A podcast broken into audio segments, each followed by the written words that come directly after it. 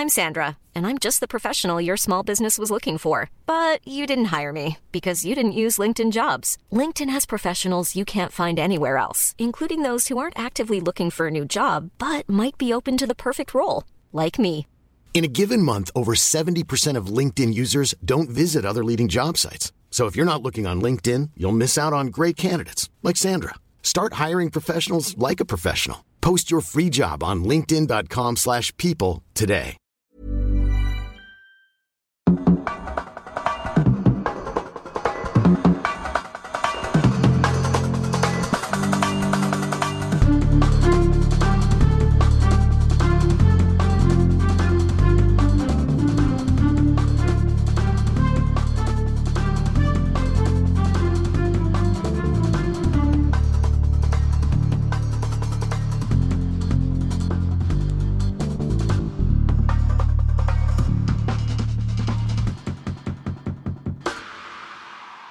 Hi, wann zeichnen wir auf? 101 Dinge, die ein Rennradfahrer wissen muss. Wir sind immer noch unterwegs, wie man hört. Ich bin hier. Was heißt, was heißt immer noch? Ja, wir waren ja jetzt hier zum Recording-Wochenende unterwegs. Woher sollen die Leute das wissen? Weiß ich nicht. Das können ja nur die wissen, die uns hier finanziell auch unterstützen. Ne? Tja, Die können es auch noch nicht wissen, weil die Folge wahrscheinlich noch gar nicht verschickt worden ist. Hier ist BioRacer, kommen wir gerade dran vorbeigefahren. BioRacer sind wir gerade dran vorbeigefahren. Das ist natürlich hier so ein Unternehmen, was für uns relevant ist. BioRacer, wir sind auf der Autobahn von äh, Antwerpen nach ja, Richtung Lüttich, Richtung Aachen.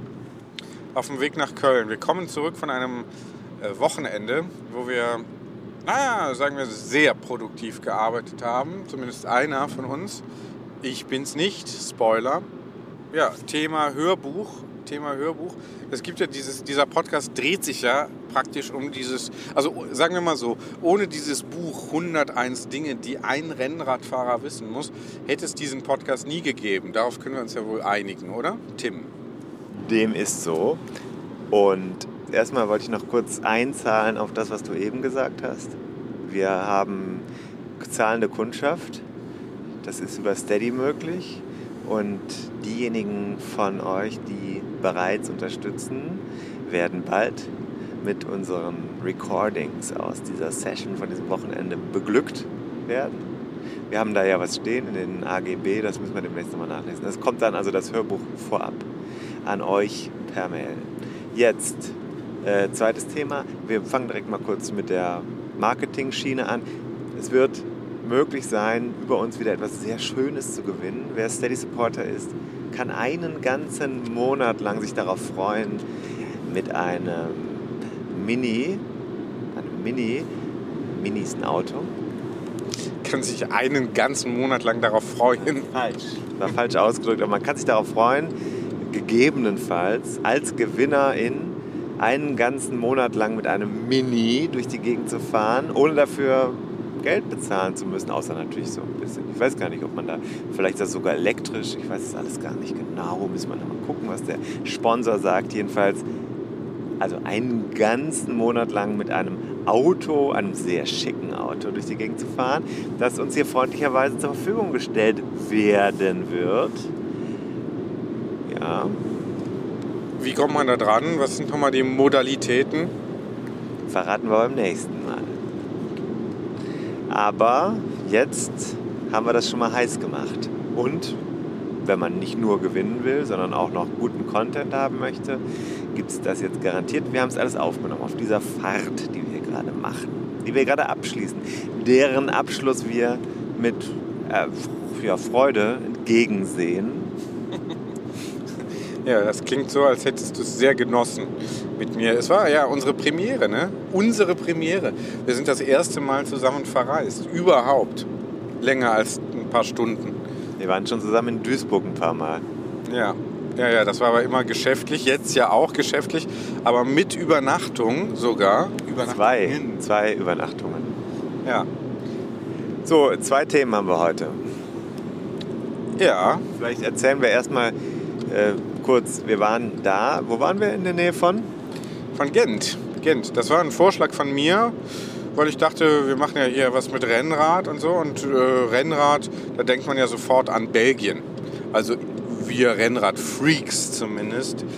Und äh, Flandern ist ja so eine Region, wo glaube, ja, das Rennrad doch auch kulturell verankert ist. Zumindest steht das irgendwo da in diesem Buch 101 Dinge, die ein Rennradfahrer wissen muss.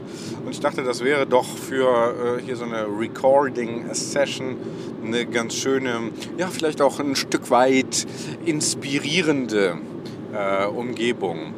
Haben uns extra hier in der Nähe, also nicht in Gent City, ist ja eine sehr bekannte Universitätsstadt mit Schloss und so weiter. Ne? Äh, haben wir ja alles jetzt kurz dann auch nochmal das Kulturprogramm gemacht. Also Party Zone wollte man nicht, weil wir brauchten ja Ruhe.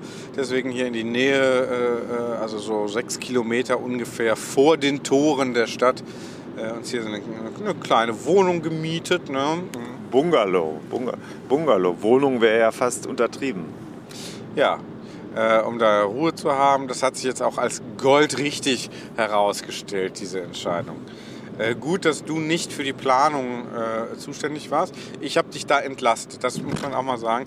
Also hier die, den Orga-Bereich, den verantworte ja eher ich äh, als Fahrer und als äh, Planungsorganisator Man Management. So, dann sind wir da gewesen und haben aber gesagt, wir können ja nicht nur durchziehen im Audiobereich. Wir müssen uns zwischendurch auch mal etwas gönnen. Also sind wir zuerst natürlich zu Carrefour gefahren.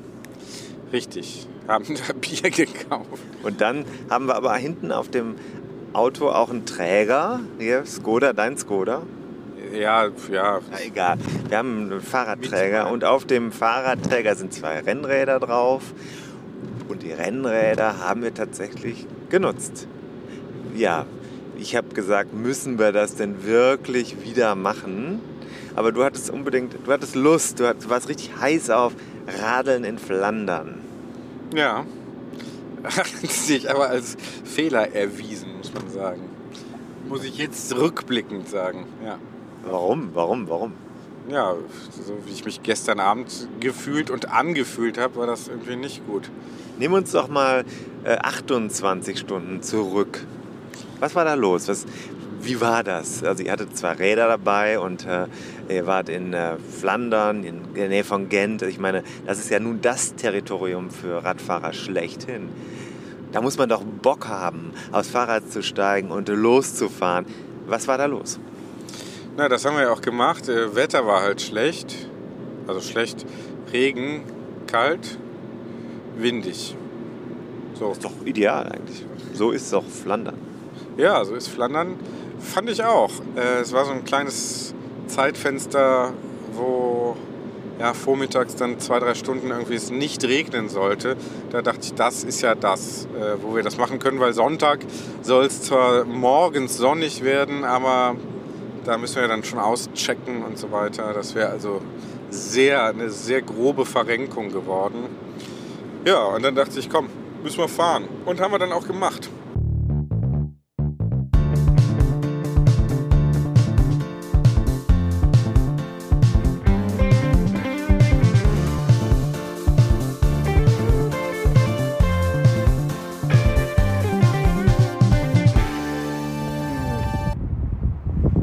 An der Windkante zum ersten Mal in Belgien in deinem Leben, richtig? Nee, ja, an der Windkante in Belgien zum ersten Mal. Ja, äh, nee, ich bin ja durch Belgien letztens schon gefahren, aber jetzt mal eine, eine explizite Tour in Belgien ähm, macht man natürlich jetzt hier zum ersten Mal, ja, genau. Wind. Bei Wind, ja, bei starkem Wind von allen Richtungen und äh, Regen auch ein bisschen, nicht schlimm. Immer aus einer Richtung, ja. ja halt so. Ist so. Ja gut, wir haben jetzt uns eine kleine Tour vorgenommen, weil das Wetter einfach hier ungemütlich ist. Äh, machen aber jetzt äh, so 30 Kilometer ungefähr. Und dann äh, geht es mit dem Hörbuch weiter und jetzt haben wir ungefähr 16,5 Kilometer, nee genau 16,5 Kilometer und äh, ja, also mehr als die Hälfte und jetzt fahren wir gemütlich gemütlich im Ungemütlichen zurück. Aber ich fühle mich gut und äh, mir ist nicht kalt. Dir? Äh, jetzt beim Stehen schon. Äh, und äh, ich bin gerade beim Absteigen fast umgefallen, weil der Seitenwind dann doch konsistent in die Aero, in die Aero-Konstruktion hier reingeblasen hat. So, wir fahren weiter. Ciao.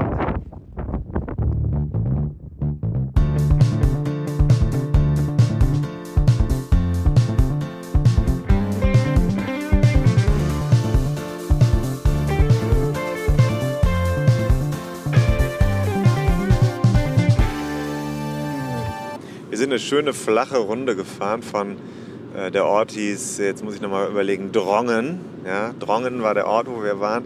Äh, einmal sozusagen äh, südlich äh, an Gent vorbei, äh, ein bisschen nach Gent rein, dann zurück, etwas weiter, ich glaube nördlich der Autobahn, dann Richtung Merlbecke und zurück wieder Richtung Drongen. Landschaftlich kann man sagen, eine typische Erfahrung. Ja, ich finde das schön. So. Also mit diesen, diese Dörfer sind ja dann äh, immer eher auch äh, Dörfer. Ne? Und äh, Kanäle, äh, Infrastruktur, alte Industrieinfrastruktur, Brücken, die teilweise schon seit vermeintlich der industriellen Revolution da stehen. dann auch Gehöfte natürlich. Äh, schön. Also ich finde das sehr schön. Äh, da siehst du dann hier mal eine Kuh, da mal ein aber auch ganz fantastische äh, Bauernhöfe. Ne? Da hast du dann plötzlich mal so einen riesigen Wintergarten einfach vor dem, vor dem, äh, vor dem äh, Landhaus. Ne? Also da denke ich hier, wenn man hier noch im Immobilienbereich vielleicht dann äh, dank des Steady Supportenden auch mal äh, hier zuschlagen könnte, solange der Markt äh, und so weiter.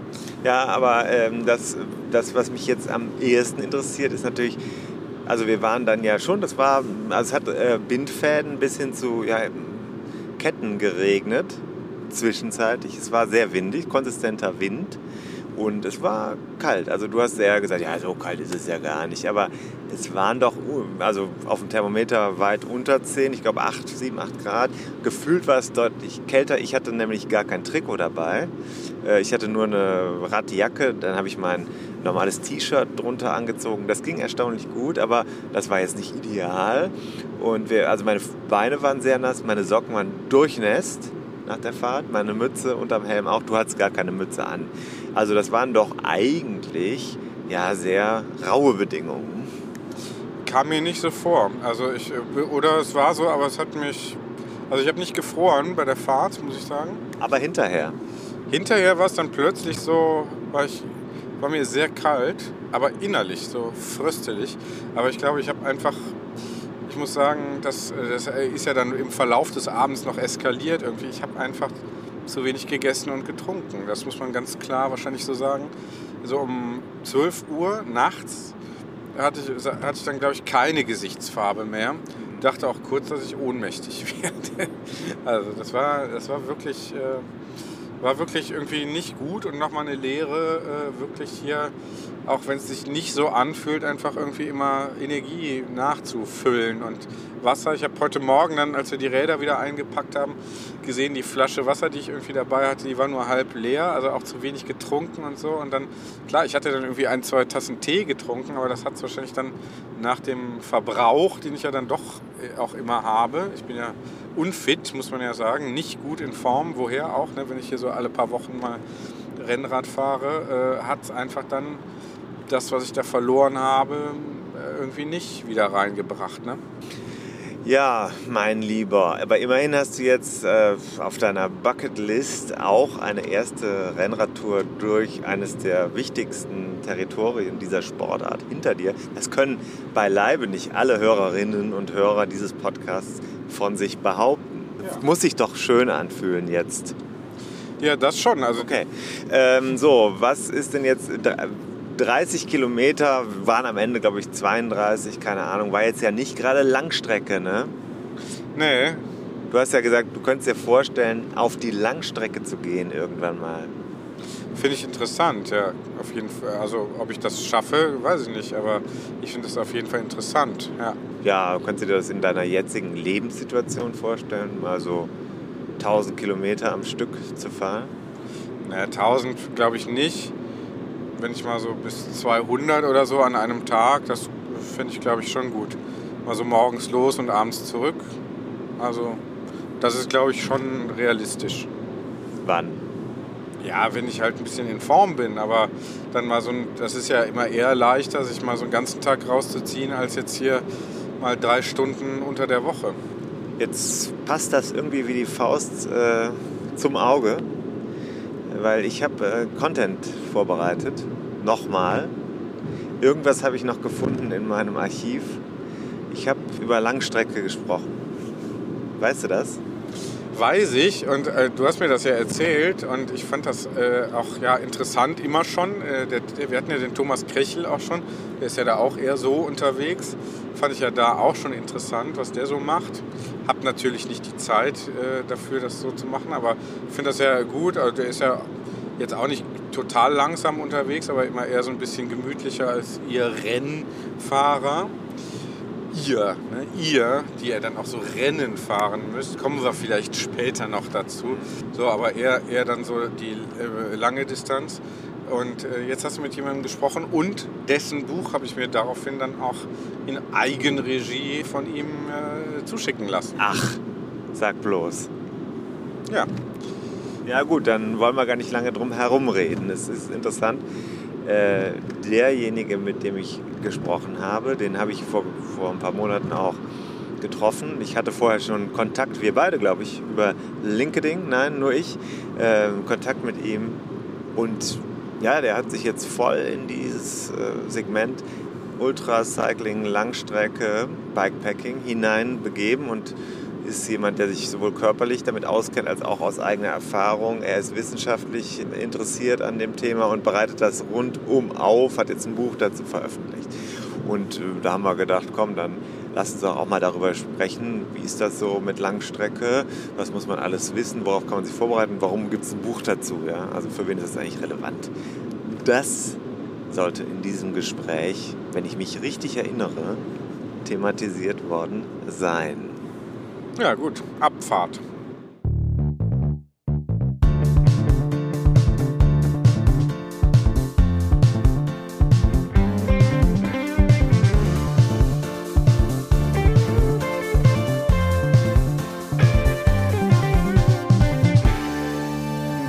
Draußen sieht das richtig trüb aus. Man hat so richtig Lust, sich zu quälen an diesem Mittwoch um 8.40 Uhr, wo es eigentlich gar nicht hell wird, wo ich sitze. Wie sieht's denn da aus, wo mein Gesprächspartner aus dem Fenster guckt, wenn er überhaupt aus dem Fenster gucken kann?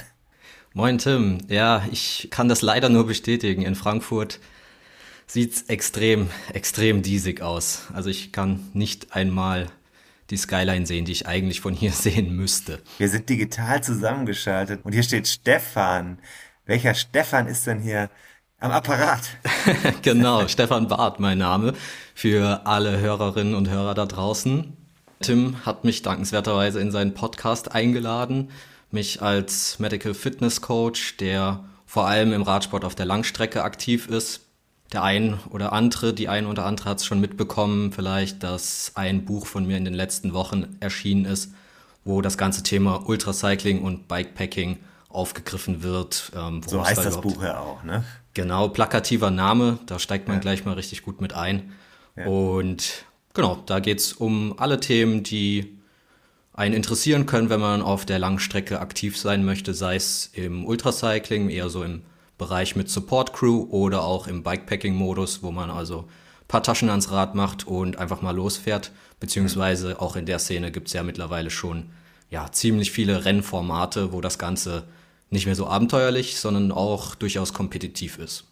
Das hatten wir hier einmal in der Show. Wir haben mit dem Thomas Krechel, das kann man sich nochmal anhören, das war im jetzt zurückliegenden Herbst, Season 2, da ist das schon bei uns einmal Thema gewesen. Ansonsten gibt's immer wieder Nachfragen von Leuten. Der David, mein Co-Host, den wir nicht unerwähnt lassen sollten, hat letztens auch gesagt, er glaubt, äh, Langstrecke ist eher was für ihn als Rennen fahren. Naja, das werden wir mal sehen. Der steigt da gerade erst aufs Rennrad. Aber sag mal, bevor wir hier in Medias Res gehen, interessiert mich vor allem noch eins. Du hast ja was Ordentliches gelernt. Du bist ja, äh, du hast ja einen richtigen universitären Hintergrund, aber nicht im Sport. Du hast was ganz anderes gemacht. Hier, ich sag mal, Frankfurt School of Finance, der erstaunlich natürlich. Und äh, KPMG, ne, wenn ich das sagen darf, ich kann das ja bei LinkedIn, ist ja mehr oder weniger öffentlich. Und jetzt sitzt du auf dem Fahrrad und schreibst Fahrradbücher. Wie kommt das denn? Ja, ich bin Quereinsteiger und Autodidakt, möchte ich mal sagen. Also eigentlich wollte ich immer in die Richtung Sport gehen. Ich war auch quasi schon nahezu fürs Sportstudium eingeschrieben damals. Hab mir dann das Kreuzband gerissen, konnte an den ganzen Aufnahmetests nicht teilnehmen, an den Unis, wo ich gern hin wollte. Dann habe ich mir gedacht, naja gut, was machst du? Wer nichts wird, wird, wird oder so, sagt man ja. Also erstmal Wirtschaftswissenschaften angefangen zu studieren, immer mit der Idee, okay, von da kann man sich einige Kurse dann anrechnen lassen und dann kann man noch zu Sportmanagement wechseln.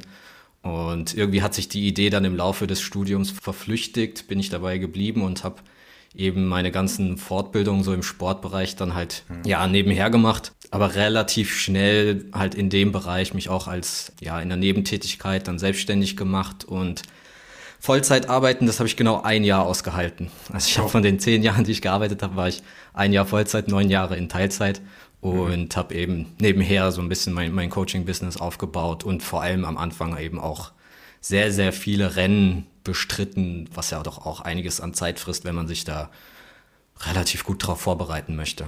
Ja, also du bist noch immer sehr viel mit dem Rad unterwegs. Ne? Ja, nicht schreibst nicht nur drüber, sondern fährst auch viel. Ich habe es gesehen, wir waren letztens gemeinsam bei einer Veranstaltung in Schweinfurt. Ich bin mit dem Zug angereist, okay, von Köln. Du aus Frankfurt mit dem Fahrrad hin und zurück. Ja, also das Fahrrad ist für mich einfach auch halt so Mobilitätsgerät schon immer gewesen. Wenn es geht, versuche ich eigentlich überall mit dem Fahrrad hinzufahren, außer Kurzstrecken. Also ich fahre gar nicht in der Stadt, was mhm. meine Freundin immer ätzend findet, weil die fährt in Frankfurt überall mit dem Fahrrad hin und ich sage dann, nee, lass mal lieber laufen und dann läuft man halt 40 Minuten. Aber ich hasse es einfach in der Stadt Fahrrad zu fahren, weil das ist eine Zumutung. Ich fahre dann lieber von Frankfurt äh, nach Schweinfurt oder zum Bodensee runter oder nach Hamburg, sonst wohin ist mir egal, wie weit das ist, aber nach Möglichkeit eben nicht in der Stadt. Und ich glaube, Köln ist ja somit die fahrradunfreundlichste Stadt, hört man zumindest in anderen Podcasts, die aus Köln kommen. Oh. Da ist natürlich schön, dass du das wie, wie bestellt in der Vor, in, also in der jetzt gerade aktuell, das stimmt dann nicht, wenn wir senden, aber da haben wir den Kölner Fahrradbürgermeister, den ersten Kölner Fahrradbürgermeister im Gespräch. Der sagt was anderes, also ist zwar nicht toll, aber es geht, nee, der ist nicht, der ist ja nicht von der Stadt, aber der sagt, es entwickelt sich was. Die haben ziemlich Druck gemacht auf die Stadt. Also es ist ganz interessant zu sehen. Aber äh, spannend, dass du sagst, da fahre ich gar nicht rein mit dem Fahrrad. Das finde ich interessant. Also du kannst dir das erlauben. Du sagst, ich fahre nur lange Strecken. Ja, das finde ich ja ganz gut. Ich bin ja. Überlandfahrer. Also du bist voll in die Fahrradbranche eingestiegen mit einem eigenen Medienhaus auch, wenn ich das richtig verstanden habe. Genau, also es ist für die Zukunft noch mehr in dem Bereich geplant. Das jetzt ist ja wirklich ein Buch, was sehr spezifisch eben für Ultracyclists und Bikepacker mhm. ist, was also ein bisschen Theorie und Praxis halt von ja, erfahrenen Athleten, Athletinnen, die ich interviewt habe für das Buch, kombiniert. Mhm. Und da meine Ausbildung ja eigentlich zum Medical Fitness Coach ein bisschen mehr so diesen Gesundheitsaspekt im Fokus hat, ja. will ich in dem Bereich auch in der Zukunft noch mehr machen. Da wird es dann viel um die Themen gehen, Triggerpunkte, Verspannungen mhm. und wie hängt das eigentlich mit der Biomechanik am Radsport zusammen, weil mhm. Ja, ich glaube, das wissen wir alle, ne? Also Radsportler sind nicht gerade die beweglichsten Menschen und ja. das kommt nicht von ungefähr, sondern da gibt es schon ganz gute Gründe, die aus dem Sportgerät sich herleiten. Und tatsächlich gibt es aber auch ziemlich schlaue Lösungsansätze. Mhm. Und in dem Bereich bin ich gerade so sehr aktiv und befasse mich damit. Klingt, als ob du in Zukunft nochmal hier eingeladen werden könntest. so, pass auf, äh, jetzt hatte ich ja eben schon eine Frage angedeutet, ich stelle sie jetzt. Für alle unsere Hörerinnen und Hörer, die sagen, ich möchte auch mal mehr als 120 Kilometer fahren. Ich will auch mal so ein Mallorca 312 fahren oder ich will auch mal sowas wie der Jonas Deichmann machen, ja, vom Cup zum Cup. Vielleicht irgendwas dazwischen, also so, soweit ich kann an mehreren Tagen. Ist das für jede und jeden, die hier jetzt zuhören, möglicherweise eine, ein Thema? Kann das für alle eine Option sein? Also ich glaube, anfangen mit dem Sport kann definitiv jeder. Also da gibt's eine relativ niedrige Einstiegshürde, weil man ist ja einfach langsam unterwegs. Ne? Also wir behalten uns ja nie irgendwie in Intensitätsbereichen auf, wie das, wie das bei so einem Etappenrennen der Fall ist. Man fährt ja relativ langsam. Und wenn man eben eine Pause braucht, am Anfang muss man eine Pause machen, aber Tatsächlich ist das der Weg, wie man mit der Langstrecke beginnt. Man setzt sich irgendein Ziel und fährt einfach mal los und im Idealfall schaffe ich es an dem Zeitpunkt da anzukommen, wie ich es mir vorgenommen habe. Oder ich muss halt zwischendurch mein, mein Biwak aufschlagen oder in die Jugendherberge gehen, ins Hotel gehen, was auch immer. Aber am Anfang, klar, erstmal starten, erstmal losfahren und sich so langsam daran tasten. Mhm. Langsam, sagst du. Das ist ja was, wo traditionelle Rennradfahrer ja gleich vielleicht sogar Schnappatmung bekommen. Kennst ja die Herr Herrschaften, vor allem Herrschaften, die auf Stahlrädern gelernt haben zu fahren. Ja, man, man kommt ja dann trotzdem relativ schnell an sein eigenes Limit. Und es ja. ist dann vielleicht nicht die Ausdauerleistung oder die Lungenkapazität. Das ist dann vielleicht doch irgendwie eher der Hintern, wenn man mal mhm. nicht nur, weiß ich nicht, sechs, sieben Stunden so eine lange Ausfahrt macht, sondern wenn man einfach mal versucht, vielleicht 15 Stunden zu fahren oder gar noch mhm. länger, dann wird man feststellen, dass die Themen, die einen da auf einmal beschäftigen, ganz anderer Natur sind. Ne? Also äh, das muss man erstmal wirklich am eigenen Leib erfahren. Genau, also ich glaube, da hilft Erfahrung am besten am Anfang. Dann stellt man eben fest, was, was sind so meine persönlichen Limiter. Ja, tut mir der Hintern weh, kriege ich irgendwie taube Finger oder taube Füße oder ist einfach vielleicht meine Sitzposition auch viel zu aggressiv jetzt für so eine lange Strecke ne? oder komme ich mit der Ernährung gar nicht klar. Das ist ja auch ein Riesenthema, dass man einfach wahnsinnig viel essen muss und mhm. sich da auch Gedanken macht, so ja, wie ernähre ich mich? Mache ich das jetzt so im Supported-Bereich, machen das viele nur mit flüssiger Nahrung, ernähren sich da irgendwie zehn Tage ausschließlich flüssig. Ja, das ist auch irgendwie schon für den Kopf eine Challenge, glaube ich. Oder im Bikepacking dann muss ich halt das essen, was gerade verfügbar ist, was auch eine Challenge sein kann, je nachdem, in welchen Ländern man so unterwegs ist. Äh, ist das auch ziemlich einseitig oder auch ungewohnt, ne?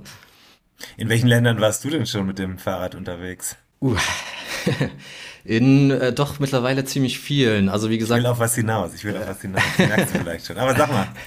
Ja, nee, also äh, früher hat's mich immer gern Osten gezogen. Also jetzt kann man sich das gar nicht mehr im Moment so vorstellen. Also ich, eine meiner längsten Touren war eigentlich durch Russland, Baltikum und mhm. die Ecke und eine Mal Rumänien zum Schwarzen Meer runter hier von Deutschland aus und das, worauf du wahrscheinlich hinaus willst. Dieses Jahr habe ich, hab ich mir auch wieder eine längere Tour gegeben und tatsächlich mal das erste Mal auf dem Mountainbike. Ähm, mhm. Eigentlich bin ich auch ein, ein Rennradfahrer, aber da war ich irgendwie ein bisschen überdrüssig nach meinem letzten langen Rennen und deshalb habe ich aufs Mountainbike gewechselt und bin dieses Jahr von Hamburg zum südwestlichsten Punkt Europas in Portugal geradelt. Das hast du ja auch unter einem politischen Aspekt gemacht, wenn ich das richtig mitbekommen habe. Was war da die Botschaft? Genau, also das, das läuft alles unter dem Hashtag Riding for Europe. Das ist eine Aktion, die ich 2019 das erste Mal gemacht habe. Damals vor allem, um mich selbst gegen immer mehr nationalistische Bewegungen, die eigentlich in ganz Europa aufkommen, zu positionieren und Damals war die Aktion so, dass wir immer in Frankfurt gestartet sind und es konnte quasi sich anschließen, wer Lust hatte. Und wir sind dann drei Wochenenden in alle neuen Anrainerstaaten von Deutschland gefahren, um zu zeigen, hey, Europa ist super klein, ne? wir können hier in drei, drei Wochenenden können wir, können wir in neun verschiedenen Ländern sein. Und wie cool ist das eigentlich, dass man sowas wie eine, ja, so eine Personenfreizügigkeit hat, dass ich auch ohne Passkontrollen, ohne alles mich da so frei bewegen kann.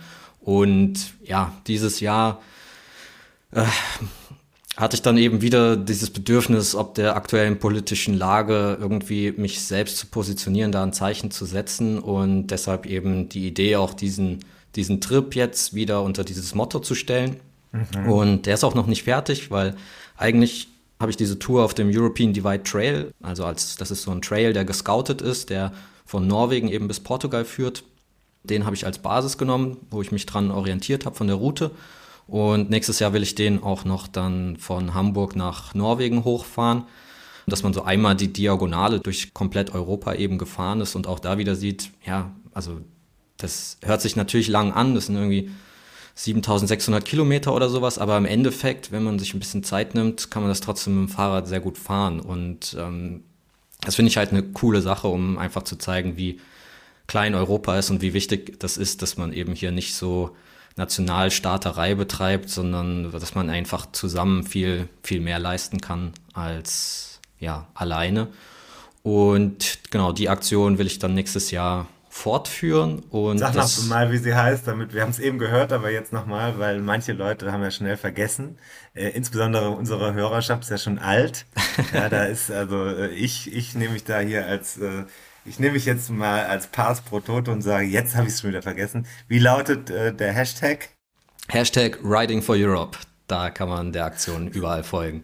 Also die, die jetzt nicht wissen, was ein Hashtag ist, haben wirklich Pech gehabt. Okay. nee, mir ist es sehr oft in die Timeline gespült worden, wie wir ja sagen, äh, im Sommer. War im Sommer, ne? Genau, das ist so habe ich so ich habe so ja. Sommerbilder vor Augen. Ja, ja. Und dann habe ich gedacht, ist das jetzt schon ein Gesprächspartner? Dann habe ich aber den Lenker gesehen und gedacht, na, weiß ich jetzt nicht, ne? So klassischer Gedanke, weil du hast ja keinen Rennradlenker, aber jetzt bist du natürlich, jetzt bist du hier in der Show. genau. Hast dich jetzt qualifiziert durch dein Buch. Sehr gut. Sehr schön. Nee, Spaß beiseite. Also das ist eine coole Aktion. Die Frage ist, wo geht eigentlich Langstrecke los? Also ab wie viel Kilometer geht Langstrecke los aus deiner Sicht? Ja, das ist, das ist wirklich eine gute Frage.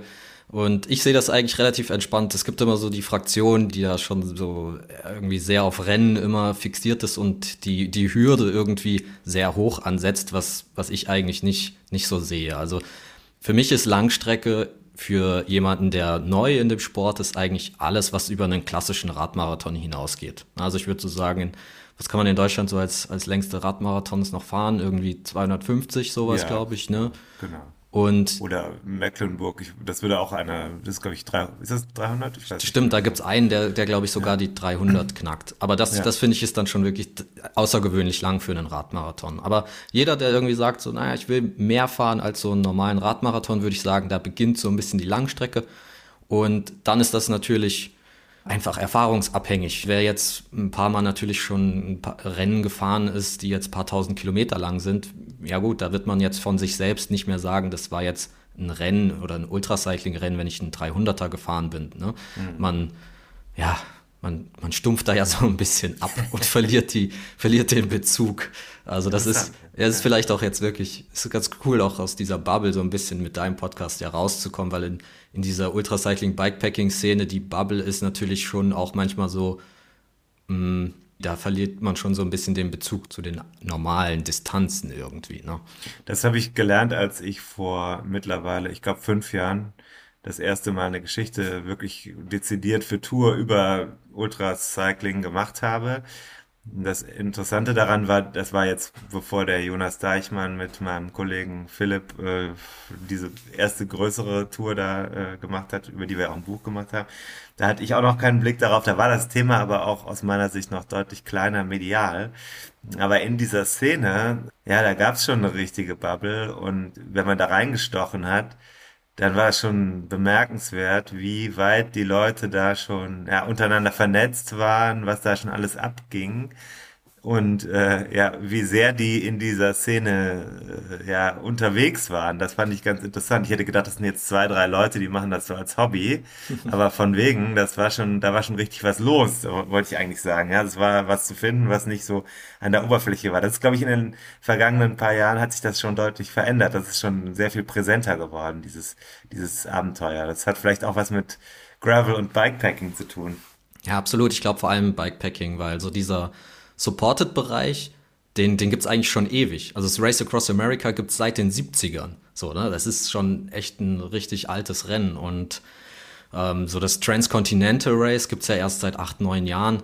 Aber das ist, glaube ich, schon so der Moment, so durch dieses Bikepacking und dass da eben auch Rennformate und Events, man muss das ja auch nicht immer als Rennen fahren, sondern mhm. es geht ja auch eigentlich darum, man setzt sich selbst eine Challenge und man trifft sich halt mit Gleichgesinnten und fährt dieselbe Strecke, hat am Anfang und am Ende ähm, die Möglichkeit, sich auszutauschen. Es geht ja auch um diesen Event-Charakter und dadurch, dass da extrem viel passiert ist die letzten Jahre und auch das Equipment, wie du sagst, so Gravel und auf einmal hat man irgendwie zig zig Taschenhersteller, die einem da coole Produkte auch mitgeben, dass man sowas ziemlich gut machen kann. Es kostet nicht ganz so viel Geld, als wenn man immer eine Crew irgendwie sich noch organisieren muss, um irgendwie Rennen zu fahren, wo man ja ein eigenes Begleitauto und alles dabei hat. Das ist natürlich auch wahnsinnig aufwendig.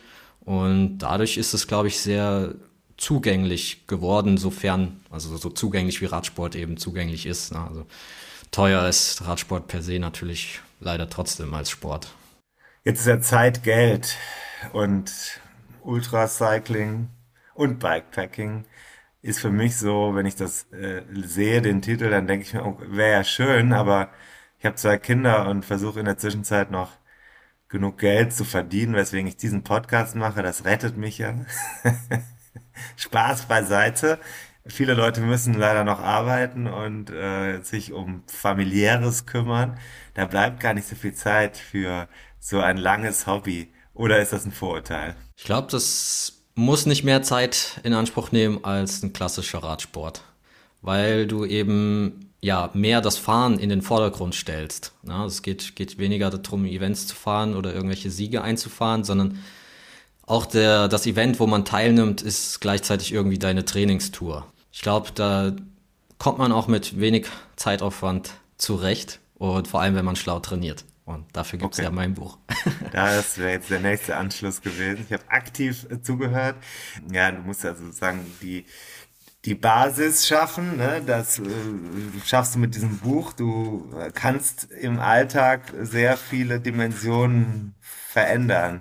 Das ist ja sowas, was auch für Gesundheitssport gelten würde, für einen Apothekenumschau, Ratgeber, wo ich auch schon mal dran teilgehabt habe. Also man versucht eigentlich an verschiedenen Dimensionen anzusetzen. Ernährung, Erholung, Trainingsmethoden und so weiter. All diese Dinge, die Grundlagen, mit denen hilft es, sich einmal wirklich auseinanderzusetzen, bevor man sagt, ich gehe auf die lange Strecke. Also diese Aspekte, die hast du alle in deinem Buch benannt.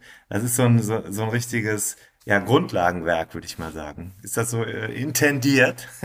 genau, also es soll, soll wirklich alle, alle Themen abdecken. Und was an der Langstrecke halt auch super interessant ist, also ich habe in dem Buch so verschiedene Athleten, Athletinnen interviewt und gebe auch so ein bisschen Einblicke in deren Training. Und einer davon ist der, der Jochen Böhringer, der so im Mountainbike-Bereich ja wahnsinnig erfolgreich ist und da ein Rennen nach dem nächsten gewinnt. Und der trainiert zum Beispiel nur fünf Stunden pro Woche. So, das ist ein minimaler Zeitaufwand fürs reine Training, aber das eben sehr, sehr strukturiert. Und wie du gesagt hast, man hat halt auf der Langstrecke wahnsinnig viele weitere Stellschrauben, die es so vielleicht im klassischen Radsport nicht gibt, weil so Themen wie Schlaf eine riesige Rolle spielt. Ne? Also wer weniger schläft, kann länger fahren, ist schneller im Ziel, auch wenn er vielleicht viel, viel weniger Watt aufs Pedal bringt. Äh, genauso die, die Ernährung, die Schmerzwahrnehmung, wie man sich vom Mindset her richtig einstellt, die richtige Strategie, um einfach möglichst wenig Standzeiten zu haben. Also das ist auch so ein Punkt, das wird am Anfang super unterschätzt, wie viel Zeit es eigentlich kostet, wenn man ständig anhält, dann zieht man sich die Armlänge an oder wechselt die Socken oder macht hier einen Tankstellen-Stop und da nochmal ein. Wohingegen, wenn man sich dann die Profis anguckt, ja gut, die haben halt wirklich auf 24 Stunden Fahrzeit also 24 Stunden Bruttozeit kommen so 23 Stunden 50 Minuten reine Fahrzeit. Ja, da gibt's halt viele, viele Stellschrauben abseits des Trainings auf dem Rad. Und ja, wenn man da ein gutes Gesamtkonzept sich überlegt, dann muss man gar nicht so viel Rad fahren. Das ist wirklich faszinierend, weil daraus kann man wahrscheinlich sogar was für alle Formen von Radfahren ableiten, wenn man das sportlich betreibt, vermute ich. Also auch für das Rennen oder für das sonstige Leben, was man führt, ja, mit dem Rad, wo man nur zum Beruf fahren muss, ja, wenn es, wenn du das Rad in der Stadt nutzt, vermutlich, wenn man sich das anguckt, das Buch und das einmal durchgenommen hat, dann hat man viele, wie du sagst, Stellschrauben, an denen man sonst gar nicht so viel dreht. Hier könnte man jetzt anfangen zu drehen und sagen, das kann ich machen und effizienter oder anders betrachten. Wenn so ein Name wie Christoph Strasser zum Beispiel fällt, den du ja auch gesprochen hast, dann äh, kann man ja sehen, äh, das funktioniert nicht nur durch Intervalltraining.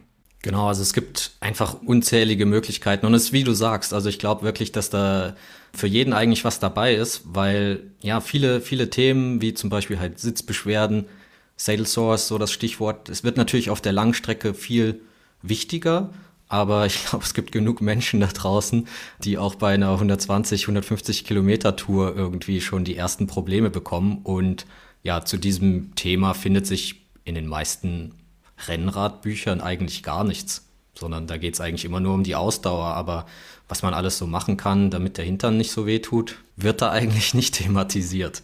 Ja, jetzt hast du einen ganz, äh, einen ganz spannenden Punkt da schon angesprochen. Das hatte ich mir auch vorher markiert. Also Schlafen, Erholung, vor allem aber Schlaf. Ich, kann, ich kenne viele Beispiele von Leuten, die gesagt haben, boah, ich bin auf dem Rad eingeschlafen oder eigentlich wäre fast vom äh, vom äh, Gavia Pass wäre ich fast aus der Kurve runtergefahren, weil ich so müde war und nicht mehr konnte oder so. Ja. Das muss man ja irgendwie trainieren, aber es geht ja dann wirklich an die elementaren Grenzen des Körpers. Also da kommt Wille, tritt gegen das an, was der Mensch nicht mehr selbst beeinflussen kann. Und da ist die Frage, wie weit kann man sich da optimieren, was kann man lernen und wo, woher kann man überhaupt lernen? Vorab, man kann quasi nicht trainieren, wenig zu schlafen. Das funktioniert tatsächlich nicht, aber was man beeinflussen kann, ist seine Alarmbereitschaft, weil mit Schlafentzug geht ja so ein bisschen, klar, so körperlicher Verfall einher, aber noch viel wichtiger ist so, dass unsere kognitiven Fähigkeiten eben abnehmen. Und da gibt es Möglichkeiten, die auch ja, kurzfristig wiederzubeleben, weil Schlafentzug ist ja auch im, im Alltagsleben für viele Berufsgruppen ist das Normalität. Also wenn ich dran denke, ähm, wer im Krankenhaus arbeitet, da vielleicht eine 48-Stunden-Schicht schieben muss, der wird sich schon mal mit dem Thema auseinandergesetzt haben, wie er dafür sorgen kann, dass er eben arbeitsfähig bleibt. Ne? Und da gibt's in dem Bereich natürlich deshalb auch einen ganz, ganz großen Forschungskörper, den ich da herangezogen habe für. Also zum Beispiel Vorschlafen ist was, was funktioniert, was wir als Kinder unsere Eltern an Silvester gesagt haben, dann musst du halt die Woche vorher immer früh ins Bett gehen. Das ist was, was tatsächlich funktioniert. Wenn ich eine Woche einfach immer ein, zwei Stunden länger schlafe als sonst und dann kommt eine Phase, wo ich nicht schlafen kann, dann habe ich einfach eine längere Aufmerksamkeitsspanne. Okay, ist ein guter äh, Tipp auch für Leute wie mich, die im Moment gar nicht Rad fahren können, weil es kein Fahrrad äh, gibt, aber die trotzdem zu wenig schlafen. Das könnte man anders machen, ja. Also vorher schlafen, damit man auch am Schreibtisch bessere äh, Leistungen bringt. Könnte sein, ne? Könnte ja, also sein, du, du kannst es dir auch einreden, dass, dass du gerade trainierst, wenn du einfach immer schon eine Stunde früher ins Bett gehst. Okay. Gut. ist auch alles eine Framing-Sache. Ja. Verstehe. Also ähm, jetzt hast du eine Mischung. Du hast einmal sehr, ich habe das Buch erstmal aufgeschlagen, dachte, oh Gott, jetzt diese Kurven sehe ich hier. Das sieht ja sehr theoretisch aus. Dann habe ich Bilder gesehen, ja, von sehr konkreten Übungen, zum Beispiel zum Thema äh, hier passive Strukturen, habe ich jetzt gerade hier aufgeschlagen. Man sieht dann äh, Model auf dem Boden, auf der Matte, bei verschiedenen Übungen. Bist du das auch hier? Ja, nee, ich bin nee, nur auf, einmal, von der Seite habe ich gedacht, das auf, Also auf manchen sehen, Bildern schon, aber auf den wenigsten. Ja, okay. Ähm, das kann man sehen. Das heißt, was habe ich gerade durchgeschlagen? Ich habe äh, sehr viel Theorie. Ich habe hier jetzt Ernährungslehre. Wir haben zum Beispiel die Inhaltsstoffe und die äh, Zusammensetzung, Aufnahme von verschiedenen äh, Teilen der Ernährung. Da sind Tabellen. Dann haben wir die Bilder von Übungen. Dann haben wir Kurven, die zeigen äh, Trainingseffekte. Ähm, so, das, was ich sagen will, ist, da ist echt eine ganze Menge Theorie drin und eine ganze Menge Praxis.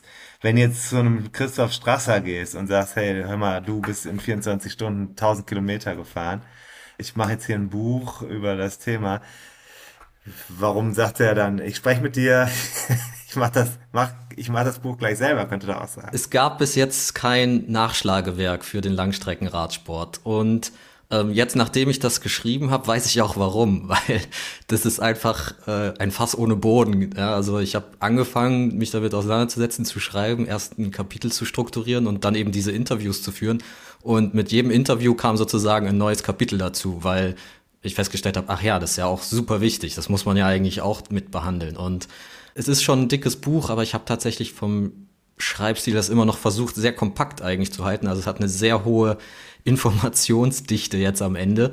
Genau, aber deshalb hat es, glaube ich, sich noch niemand an diese, an diese Challenge vorher gewagt. Und auf der anderen Seite war es aber tatsächlich sehr leicht, InterviewpartnerInnen zu bekommen, weil alle gesagt haben, ja, mega cool, also sowas braucht eigentlich die Szene und wir haben Bock drauf, das zu unterstützen. Und ähm, deshalb war es tatsächlich ziemlich gut machbar, auch solche Größen wie eben einen Christoph Strasser oder eine Lyle Wilcox zu überreden, da mit mir äh, sich hinzusetzen und Zeit zu investieren und mir vor allem auch ihre wirklich, ja, diese ganzen Tipps, die eigentlich so nicht draußen kursieren, anzuvertrauen. Und daraus kannst du dann quasi ein Gesamtwerk bauen und sagen, das passt, aber das passt nicht für jeden. Man muss sich schon was raussuchen, ne? Ja, also es ist natürlich super individuell. Ne? Man kann jetzt gerade zum Beispiel das Thema Ernährung, da, da kann man nicht einfach eine Strategie von einem anderen übernehmen. Das, das funktioniert einfach nicht. Und deshalb ja auch das Konzept, dass Theorie und Praxis Hand in Hand gehen, weil ich sowieso der Meinung bin, dass man erstmal, damit ich mein Verhalten wirklich anpasse, das mache ich nur, wenn ich verstehe, warum ich das tun soll. Das mache ich nicht, weil ich in einem Podcast höre, ähm, ja, der und der macht das so und so und dann denke ich mir, versuche ich das auch mal, sondern ich will verstehen, warum ich jetzt diesen Tipp krieg. Na? Und deshalb finde ich, funktioniert dieses Konzept eigentlich nur, wenn Theorie und Praxis sich da ergänzen. Mhm. Mhm.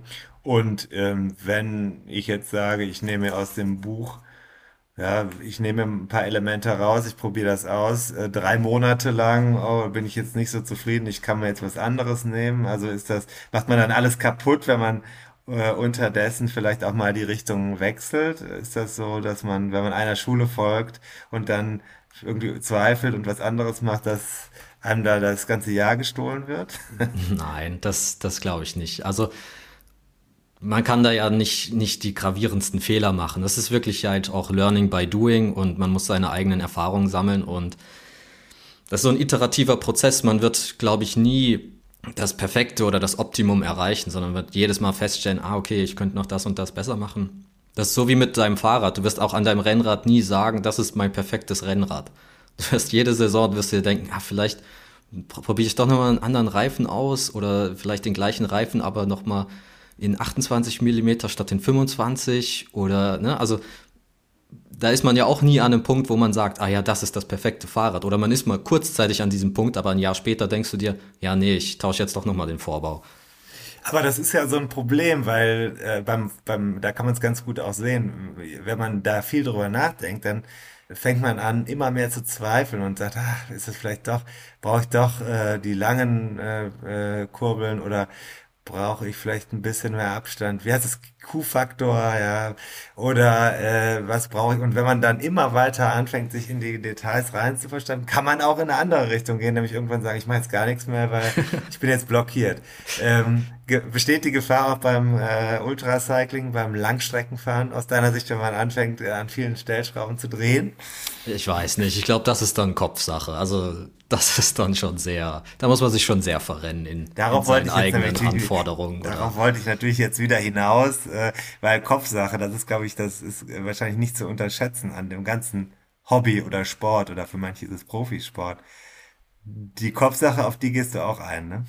Genau, es gibt auch ein Kapitel zum Mindset, wobei ich versuche, das Thema nicht zu sehr in den Fokus zu rücken, weil es eben in der Außenwahrnehmung schon oft so wahrgenommen wird, dass dieses Langstrecken Radsport-Ding eigentlich nur Kopfsache wäre. So nach dem Motto, ja, wenn ich, wenn ich einen eisernen Willen habe, wenn ich unbedingt will, dann kann ich es auch schaffen. Und aus meiner Sicht kann man auch sehr, sehr vieles schaffen, aber man wird es dann nicht wiederholen und es ist nicht mehr gesund. Und allein durch meinen Beruf habe ich halt immer auch den Anspruch, ich will, dass dieser Sport, der schon extrem ist, aber trotzdem irgendwo in gesundheitlich vertretbaren Grenzen auch stattfindet, weil man muss sich nicht mit dem Sport kaputt machen. Man kann diesen Sport langfristig und gesund ausüben, aber das setzt voraus, dass ich eben nicht nur mit eiserner Willenskraft an den Start gehe, sondern dass ich mich halt auch physiologisch gut vorbereitet habe. Und deshalb ist das Mindset ein Baustein von vielen, aber er ist auf keinen Fall der allerwichtigste. Das ist ein sehr spannender Punkt, weil wir haben jetzt ja das Wort Selbstausbeutung gelernt im Laufe der vergangenen, sage ich mal, 10, 15 Jahre. Menschen haben Angst vor Selbstausbeutung, wollen sich achtsam dagegen wehren. Aber gerade hier in diesem Sport, im, beim Erbringen körperlicher Leistung, da habe ich das Gefühl, ist in den vergangenen Jahren sehr viel stärker ein Trend hingegangen zum Ich hol alles aus mir raus, bis es nicht mehr geht. Und dafür habe ich selber meine Theorie gebaut, die habe ich in meinem Mindset, wie du sagst, verankert. Ich muss einfach immer nur den nächsten Schritt gehen, ich schaffe das und ich mache das und ich überwinde meine Grenzen. Das klingt dann im, das klingt irgendwie komisch, weil das scheint nicht zu dem zu passen, was wir sonst so in, bei LinkedIn lesen, sag ich mal. Genau. Und also vor allem dieses Konzept Grenzen überwinden, das finde ich, finde ich ganz furchtbar. Es geht mir drum Grenzen zu verschieben, aber nicht zu überwinden, sondern ich bleibe eigentlich immer an meiner quasi knapp unterhalb meiner Grenze dessen, was mein Körper und was, was ich vom, vom Kopf her leisten kann. Und ich verschiebe aber diese Grenze im Laufe der Jahre durch Training, durch Wettkampferfahrung, verschiebe ich diese Grenze halt immer weiter nach oben, sodass ich irgendwann ein Race Across America fahren kann. Aber ich überschreite dabei nicht meine Grenze, weil eine Grenzüberschreitung ist für mich was Gefährliches. Und da fängt der an, der Sport nicht mehr gesund zu sein, sondern es geht immer darum, die Grenze weiter nach oben zu verschieben und quasi möglichst nahe an der Grenze die maximale Performance rauszuholen. Aber eben noch so, dass man die Grenze nicht überschreitet, weil das ist eigentlich äh, ja, das ist gefährlich. Und das ist dann der Punkt, wo man sich nur noch durch eiserne Willenskraft ans Ziel kämpft. Das ist ja, glaube ich, für Einsteiger oder für solche, die vom Rennfahren auf der normalen Jedermannstrecke äh, vielleicht mal in Richtung Abenteuer gehen wollen, ein wichtiger Punkt, weil die Gefahr groß sein könnte, dass man was macht, was eigentlich so weit jenseits der eigenen Grenze liegt, dass es hinterher ungesund wird oder zumindest zu einer Erfahrung wird, die einen für immer aus dem Hobby rausdrängt. Ja, deshalb so die Brücke ganz zu Beginn unseres Gesprächs. Man fängt halt langsam an, man tastet sich daran. Ne?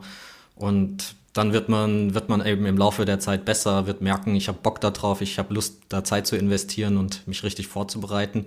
Und dann werden die Strecken automatisch immer länger. Mhm. Jetzt habe ich noch eine Sache, das möchte ich natürlich schon wissen. Wo hattest du deine größte Krise? Ist jetzt gemein, weil ich habe dich vorher nicht gefragt und es ist manchmal schwierig, sowas abzurufen, aber vielleicht hast du es im Kopf. Hattest du schon mal eine richtig große Krise auf dem Rad? Ja, definitiv. Also äh, mehr als eine, sondern das, das ist auch so was, was glaube ich zur, zur Langstrecke dazugehört, weil das finde ich ist für mich der faszinierendste Aspekt von diesen Ultracycling-Rennen wie man Emotionen durchlebt. Also ich habe den Eindruck, normalerweise sind Emotionen sehr oft etwas, was durch unsere Umwelt eigentlich induziert wird. Also was, was irgendwie der Partnerin mit dem Partner irgendwie ein schöner Moment oder die Geburt des Kindes oder auch traurige Fälle, wie jetzt, äh, wenn eine nahestehende Person verstirbt. Das sind die Momente, wo man am stärksten Emotionen spürt. Und auf der Langstrecke ergibt sich so ein interessantes Konstrukt, bei mir persönlich zumindest, dass ich diese ganze Emotionsbandbreite auf jeden Fall durchlebe. Also ich habe das beim Race Around Germany am intensivsten festgestellt. Also da saß ich auf dem Fahrrad bin in neun Tagen einmal ums ganze Land gefahren und halt auch so gut wie nicht geschlafen währenddessen. Und manchmal sitzt man da auf dem Rad und lacht sich schepp, wo man da alleine gerade irgendwie durch den Pfälzer Wald radelt. Und im nächsten Moment heult man wirklich mal auf dem Fahrrad. Also da durchlebt man so diese ganze Bandbreite. Und da gehören Krisen auf emotionale Art und Weise einfach irgendwie zum, zum Langstreckenkonstrukt schon für mich fest, fest mit dazu. Unabhängig jetzt von Krisen, die von außen kommen. Also es gibt auch genug Krisen, wo, wo irgendwas halt grandios schief geht oder man, wo man in, bei solchen Reisen in, ähm, ja, in Situationen kommt, die sehr unangenehm sind. Ne? Aber unabhängig von solchen extern ausgelösten Krisen, finde ich, hat man immer schon allein so diese, diese emotionale Achterbahn, die man halt wirklich selbst auslöst. Und das finde ich so faszinierend, dass man Emotionen selbst auslöst, die vielleicht sonst eher ja, fremd, nicht fremdbestimmt, aber auf jeden Fall sie durch andere Personen ausgelöst bekommt und dadurch aber auch mit anderen Personen schon teilen kann. Und auf der Langstrecke hingegen bist du alleine mit den Emotionen. Und das ist eine komplett neue Erfahrung, glaube ich, wenn man das das erste Mal macht. Das klingt jetzt richtig spannend. Das heißt, wenn ich mich mit mir selbst auch und meinen eigentlichen Emotionen beschäftigen will, dann sollte ich jetzt mal ganz schnell aufs Fahrrad steigen. Ja, das war jetzt noch mal ein bisschen Deep Talk zum Ende. nee, aber das ist natürlich gerade in unserer Zielgruppe äh, ist das, ähm, ist das, glaube ich, das, worauf die meisten hinaus wollen. Nee, das finde ich sehr, sehr spannend. Die kommen ja dann einfach von, von aus dir selbst raus und äh, das ist ja ganz interessant zu sehen, was kommt denn da eigentlich, ne? Genau, ja, also es ist schon äh, so eine Wundertüte, überrascht man sich selbst. Ja, also äh, das klingt nach etwas, worüber man auch mal was Dickeres lesen sollte. Ich mache jetzt Werbung für dich. Du zahlst nicht, aber du hast zwei Bücher geschickt. Drei. Du hast mir eins geschickt mit Widmung, das kann ich nicht weiter verschenken. Das darf man nicht. aber zwei weitere habe ich hier. Und die hast du freundlicherweise zur Verfügung gestellt für Menschen, die mit unseren äh, Feeds interagieren ja, und äh, da was drunter schreiben und uns folgen, unseren beiden Kanälen. Das kommt alles in die Show Notes. Und dann kann man hier gewinnen. Und äh, ich schicke die Dinger raus an diejenigen, die unseren Feeds gefolgt haben werden und gleichzeitig auch noch einen schönen Kommentar hinterlassen haben. Oder vielleicht sogar eine Frage, wer weiß. Interaktion ist ja schön. Freut uns ja. Ich glaube, du freust dich über Fragen, ne? Gerne auch Fragen, ja klar. Ja. Also Ultracycling und Bikepacking heißt das Buch von Stefan Barth. Ich sage jetzt auch deinen Namen. Ich habe dich am Anfang wie üblich nicht vorgestellt. Ähm, viele spannende Gesprächspartner sind in dem Buch drin und ich habe es hier vor mir. Ich werde es auf jeden Fall nochmal komplett durcharbeiten. Gerade auch im Hinblick auf längere Strecken, die ich tatsächlich kommendes Jahr geplant habe. Nicht ganz so lange Dinger wie du machst, aber immerhin bisschen was längeres. Und ähm, ich danke dir sehr herzlich, dass du da warst an diesem jetzt nicht mehr so trüben Mittwochmorgen. Sehr gerne. War schön. Äh, und ich empfehle das Buch. Dann wünsche ich dir was. Und was machst du heute noch? Fahrradfahren oder nicht? Nee, nee, nee. Ich muss heute auch noch ein bisschen arbeiten, Trainingspläne schreiben und okay. ja, ja. später vielleicht mal schwimmen. Ich, hier ist wirklich, ist so scheiß Wetter, da hast du keine Lust, Fahrrad zu fahren. Es ist einfach nur neblig und nass. Also das gibt's auch bei dir. Alles klar. Ja, ja. Gut, dann. Also vielen Dank, war ein cooles Gespräch.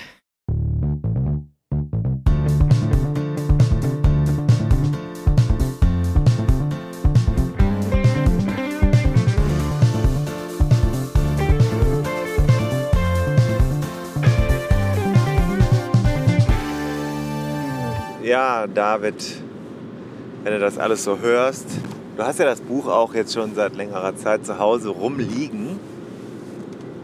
Wie weit bist du schon gekommen in der Vorbereitung auf deine erste Langstrecke? noch gar nicht. Ich muss, muss gestehen, also tut mir leid, äh, Stefan Barth, ich habe noch gar nicht reingeguckt. Ich habe noch nicht die Zeit gefunden. Man denkt ja immer, hier Urlaubszeit, Weihnachten und so, denken ja viele, ich, wie viele Bücher nehme ich denn mit? Auch einfach mal ein gutes Buch lesen oder so. Bei mir muss ich sagen, ich habe es geschafft, fünf Seiten zu lesen, was halt eine relativ schwache Performance ist. Deswegen noch nicht reingeguckt, aber spricht überhaupt nicht äh, gegen das Buch. Sondern gegen dich, ja. Gegen mich und äh, also kann ja gar nicht, ich weiß ja gar nicht, äh, äh wie das Buch so ist. Es hat mich ja auf jeden Fall interessiert und ich habe äh, generell einfach viele Bücher zu Hause, die ich dann Jahre später erst lese und dann aber schon froh bin, äh, jetzt schon froh bin und dann jahrelang auch froh bin, dass sie schon bereits im Regal äh, sind. Das Buch vom Stefan, ich habe es ja, wir, wir, reden ja auch in dem Gespräch drüber, hast ja aufmerksam zugehört, der hat ziemlich viel gebündelt, wirklich von der Praxis mit den Stars der Szene, kann man ja fast sagen, bis hin zur sportwissenschaftlichen Detailanalyse in allen Segmenten, die da beteiligt sind. Ich kann das nur sagen, das ist äh, jetzt nicht so, dass man sich da abends hinlegt und sagt, boah, jetzt lese ich mal so einen spannenden Krimi, sondern das ist wirklich 100% Nutzwert, total gut gemacht und äh, interessant, dass er sich da so voll drauf jetzt äh, drauf gesetzt hat auf das Thema. Der ist ja auch, habe ich ja glaube ich auch in dem Gespräch gesagt, ne, fährt er selber auch. Also wenn man den trifft, wenn der irgendwo in Schweinfurt ist und ich auch und der kommt aus Frankfurt, dann fährt er dann mit dem Fahrrad hin, nicht, nicht mit dem Zug wie ich. Also jemand, der das Thema wirklich auch ja, so mit Fleisch und Blut lebt, wie wir den Podcast. Ja, schön. Also man kann das gewinnen, haben wir ja gesagt. Die Bücher stehen noch hier bei mir im Schrank, hinter mir, jetzt gerade im Kopf hinter mir. Ich weiß aber genau, wo sie sind. Werden dann ein, das muss man sich übrigens auch mal vorstellen. Wenn jetzt zum Beispiel jemand sagt, ich hätte gerne noch ein RGR 101 Trikot oder ich gewinne allein durchs Abonnieren von Instagram, weil ich zufälligerweise an der richtigen Stelle auf Folgen gedrückt habe, mal einfach mal so ein Buch ja, dann schickt der, einer der beiden Macher dieses Podcasts das sogar höchstpersönlich raus. Das geht so weit, dass er nach hinten greift, das Buch nimmt, da eine Signatur oder sogar eine Widmung rein drückt, einen Umschlag sucht, das ist dann schon oft schwierig, weil wo ist der Umschlag? Das kann zu Streit im häuslichen Bereich führen. Wo waren nochmal die Umschläge? Wenn ich sie nicht finde, könnte es also sein, dass es dann ein bisschen dauert, bis ich zu einem Geschäft gehe, wo es Umschläge gibt. Ich fühle mich da oft, ja, ehrlich gesagt, verarscht, wenn ich in so ein Geschäft gehe und für drei Stücke Papier 3,49 Euro bezahlen soll. Ja? weil ich dann irgendwie ein Sonderformat oder ein Buch, dann denke ich, hm, ist das sicher genug, dann mit Luftpolster, aber Luftpolster ist dann oft zu dick wenn du Luftpolster um ein Buch machst, dann kommt es ganz darauf an, zu welcher Post du gehst. Der eine sagt, ja, ist ja kein Problem, kannst ja hier reindrücken. Die andere sagt, nee, nee, nee, das ist aber jetzt ein Päckchen. Und dann stehst du da als Podcastmacher und musst jetzt also auch noch das verschenkte Buch mit extra Porto ja, und dem Umschlag, dann bist du da wieder bei, was weiß ich, wie viel Kosten. Aber das machen wir alles selbstverständlich, selbstverfreilich, würde ich sogar sagen. Ist ja auch eine Manufaktur praktisch, eine Podcast-Manufaktur. Und dann eben auch der, die Logistikabteilung wird dann eben auch noch durch uns auch operativ äh, bestritten. Ich hatte das zwischenzeitlich ein Stück weit ausgelagert an meine ältere Tochter. Die hat mir schon dreimal, viermal, da ist sie mir da schon unterstützend zur Seite getreten. Das war aber nicht sustainable, wie wir sagen. Also es ist noch kein Selbstläufer geworden. Die, ich glaube, ich, glaub, ich habe die falschen Daumenschrauben noch nicht angezogen, um äh, den Druck zu erhöhen, damit das passiert. Ich werde jetzt im neuen Jahr nochmal an der einen oder anderen Stelle vielleicht mal so ein iPhone sperren oder sowas. Vielleicht kommt man dann ja langsam mal ins, ins Gespräch. ins Gespräch. ja, genau. Wenn man hier, äh, wie mal so schön jemand gesagt hat, wenn man hier so lakonische Maßnahmen mal androht, dann äh, ja, kommt man vielleicht, äh, hat man vielleicht mal eine, eine Gesprächsgrundlage. Und auch eine Handhabe. Ne? So, äh, aber das soll euch alles nicht, das war alles nur in der Klammer. Die Bücher stehen also gefühlt hinter mir. Sie sind hier, das weiß ich relativ sicher. Anders als das Aufnahmegerät beispielsweise, das immer noch verloren ist. Bitter, weg, gestohlen, ziemlich wahrscheinlich. Sehr bitter. Aber die Bücher sind hier und sie werden durch mich verschickt. So, vielen Dank Stefan für das Sponsoring. Und jetzt noch ein kleiner Ausblick. Wir haben ja was vor. Wir haben ja wir haben ja wirklich ein richtiges Mammutprojekt vor dieses Jahr. Andere Leute sagen, komm, hey, ich mach mal locker. Ja? Ist ja jetzt alles so eine krisengeschüttelte Zeit, das ist alles unsicher. Und wir sagen, wir bauen alles nochmal komplett neu auf. Wir setzen nochmal einen drauf auf der Performance-Seite und auf der Materialseite, aber auch im psychologischen Bereich, kann man ja sagen. Und ähm, werden mit völlig neuem herangehen, in ein Rennen starten. Am 5. März, oder ist es der 4.? Ich weiß es gar nicht genau. Es ist vielleicht sogar der 4. März. 14, glaube ich. 4. Anfang März. Strade Bianca. Ja, das war hier die Idee von meinem. Ja, gut. Und das machen wir dann. Idee von meinem Bruder hier bei Gran Fondo Strade Bianche uns anzumelden. Das war irgendwann im Oktober, November oder so. Und ich habe gesagt, ja, mach mal, aber jetzt würde ich sagen, äh, lass mal. Ja, geht aber nicht, weil, also du kannst es lassen, aber wir haben daraus ja inzwischen was ganz anderes gemacht, was in diesem Podcast in den kommenden Wochen sehr, ja, audiophil, kann man das so sagen? Für Audiophile aufbereitet wird. Wir sind äh, verabredet mit einem ganzen Konglomerat aus Leuten. Wir haben aus Köln James, wir haben aus Köln Sebastian, wir haben noch mehr Leute aus Köln. Wir haben euch, also die Geschwister Korsten. Ähm, wir haben Lukas Löhr, kann ich sagen, schon im Boot und auch aufgezeichnet. Äh, da tut sich was. Es wird auf ein Datum hin gebautes Komplettpaket geben. Was soll ich noch mehr dazu sagen? Ja, wie ist das? Äh, was, was, hast du denn da vor? Also, soll ich jetzt schon sagen? Ja, sag doch mal, sag doch mal. Ja, okay, die Idee kam gar nicht von mir selbst, sondern von Sebastian von Comsport. Der hat gesagt, guck mal, wir machen in Köln jetzt was ganz Besonderes. Wir haben, ich arbeite hier mit einem Rahmenbauer zusammen, James, Firma Finbar Trout. Finbar Trout heißt das. Erstmal ein komischer Name, werden wir uns auch noch drüber unterhalten. Ähm, Trout ist doch Lachs. Forelle. Forelle, ja. Ja, genau, nicht äh, Salmon ist Lachs, genau. Trout ist, ja, aber auch ein Fisch. Äh, Finbar ist wahrscheinlich. Fisch. Passt dann auch ein bisschen. Ich bin ja auch Sternzeichen Fische. Also und irgendwie schließen sich da wieder Kreise. Und letztens hast du mir ja gesagt, bei unserer, nicht jetzt, äh, bei unserer vorletzten Ausfahrt, äh, zusammen, wo es zum, auch wieder zum Drama. Es gibt immer nur Dramen, wenn du mit mir unterwegs bist. An der Mauer von Merten bin ich ja fast gescheitert. Nee, du bist nicht gescheitert. Ähm, Gar nicht. Doch, fast, fast gescheitert. Fast gescheitert. Ähm, äh, da hast du mir gesagt, äh, auf dem Rennrad fühle ich, mich ja, fühl ich mich ja schon so wie ein Fisch im Wasser. Das ist mir noch so in den Ohren.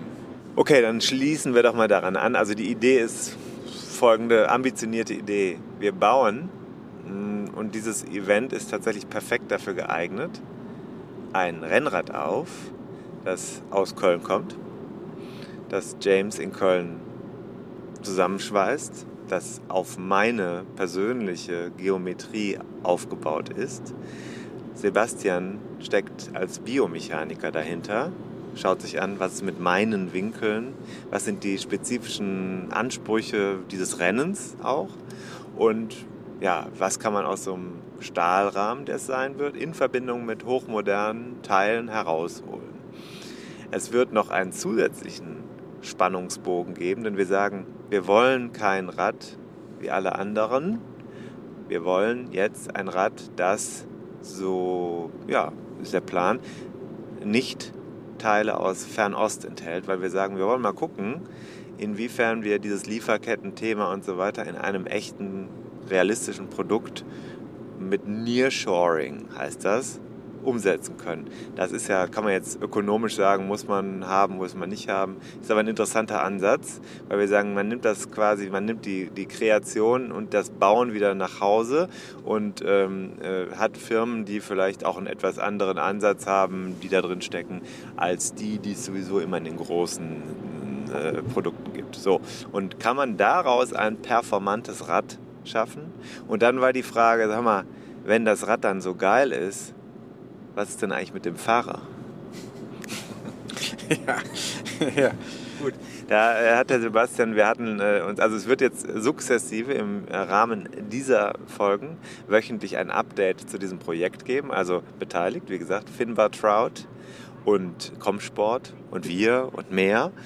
Und das wird man hinterher im Laufe dieser Folgen immer alles erfahren. Und naja, da habe ich gesagt, ja gut, der, der Fahrer ist natürlich jetzt hier schon so ein bisschen das Problem gerade. Form ist nicht gerade gut. Dann sagte der Sebastian, na, das kann man, daran darf es aber jetzt nicht scheitern, wenn wir, wenn wir dich dann nach Italien schicken mit dem äh, für dich aufgebauten Fahrrad und am Ende liegt es an dir. Nicht gut, deswegen wird auch auf der körperlichen Seite etwas passieren müssen. Das wird passieren, auch unter Anleitung von echten Experten, die im Moment mega gehypt sind. Das kann ich dir jetzt schon mal sagen. Ja, du hast dir da so einen Trainingsplan zusammenstellen lassen ne? und musst den jetzt auch durchziehen. Mit Intervalltraining ist da noch einiges rauszuholen, heißt es. Ja, das sowieso. Und äh, Watt und hier Blut und Laktat und keine Ahnung, ey. Pff, äh, pff, alles nur für euch, ne? Also ich sag mal so, ich glaube, ich fahre mit, aber diesen Gran Fondo, den mache ich jetzt nicht. Das finde ich ist also, so wie ich bisher meine Trainingsmöglichkeiten hier äh, sehe, ähm, ist es einfach Quatsch, 142 Kilometer praktisch untrainiert zu fahren. Das finde ich eher ein Himmelfahrtskommando. Ich sag mal so ein Medio Fondo, 84 Kilometer, das wird auch schon anstrengend genug wenn ich mich darauf so ein bisschen vorbereiten kann und sagen kann, okay, ich schaffe so ein, zwei Mal die Woche jetzt noch zu fahren, die, die, die letzten Wochen, dann äh, ist das irgendwie vertretbar, so von der Belastung her. Aber jetzt äh, 142 Kilometer ist fast doppelt so lang, auch über Gravel und mit ordentlichen Höhenmetern auch drin und Steigungen und so was ich hier jetzt auch äh, bis auf äh, die, die, Mauer von Merten ist natürlich äh, sowas, was ja, wo ich mich zu Hause fühle. Ne? Aber das ist natürlich dann in der Toskana da irgendwo. Äh, ist das Toskana? Ich glaube schon. Ne?